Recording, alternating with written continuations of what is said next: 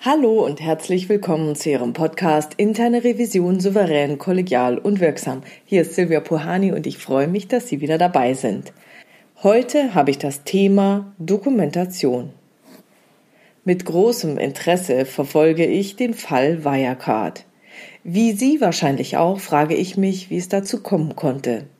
Wer hätte was tun können oder müssen, um diesen Skandal zu verhindern?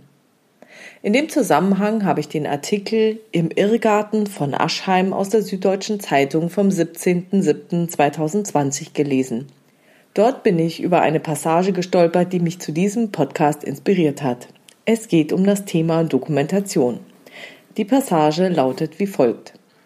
Die Dokumentation ist so chaotisch und lückenhaft, dass sie den Eindruck erweckt, als sei sie absichtlich so schlampig gehalten worden, um verdächtige Vorgänge möglichst lange verheimlichen zu können.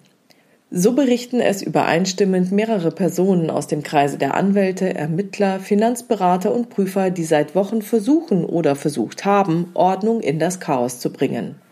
Was man bei Wirecard vorgefunden habe, sei vogelwild gewesen, sagen Insider ein Datendesaster.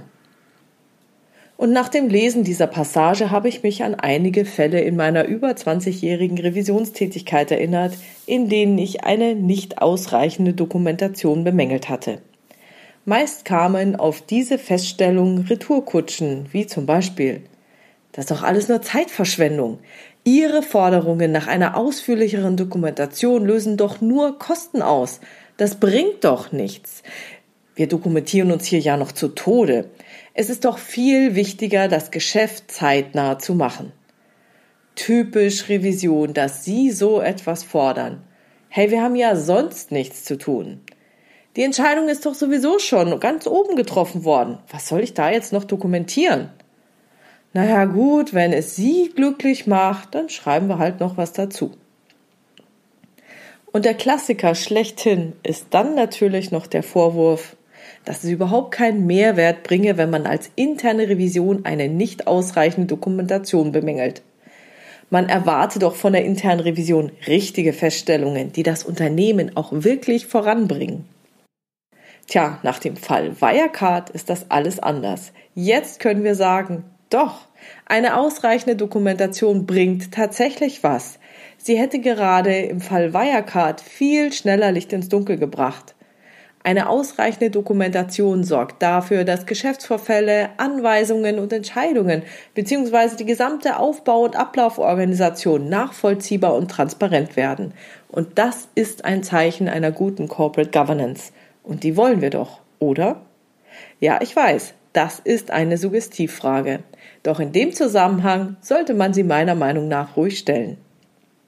So wie dieser Zeitungsartikel und auch andere Artikel mutmaßen, war diese Transparenz jedoch von ganz oben nicht gewollt.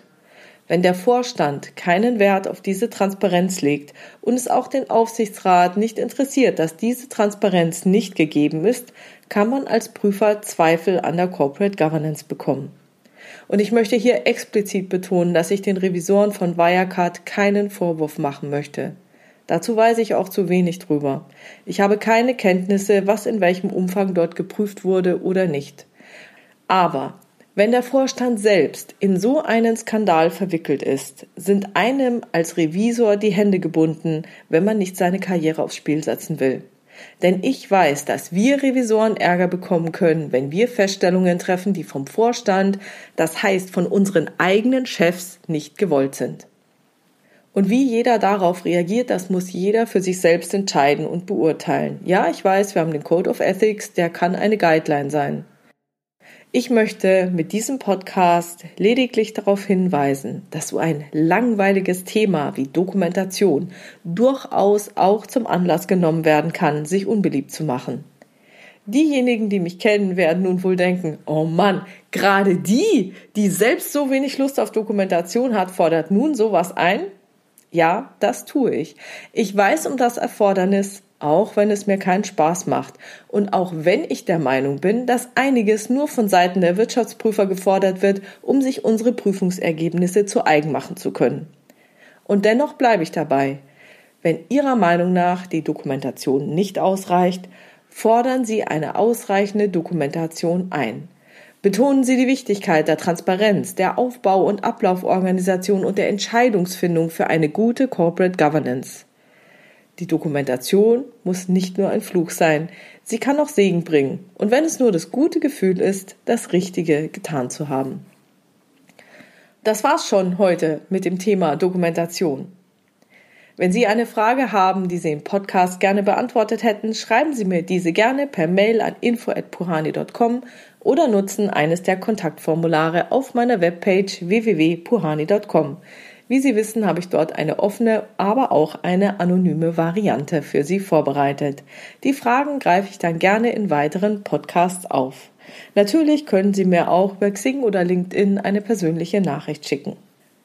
Wenn es Ihnen gefallen hat, teilen Sie diesen Podcast gerne in Ihrer Community und vielen Dank für Ihre Rückmeldungen. Wenn Sie weiteres kommentieren möchten, können Sie das in den Xing und LinkedIn Gruppen zu diesem Podcast tun. Also bleiben Sie dran, hören Sie gerne wieder rein in den Podcast Interne Revision souverän, kollegial und wirksam. Mein Name ist Silvia Puhani und ich wünsche Ihnen erfolgreiche Prüfungsprozesse.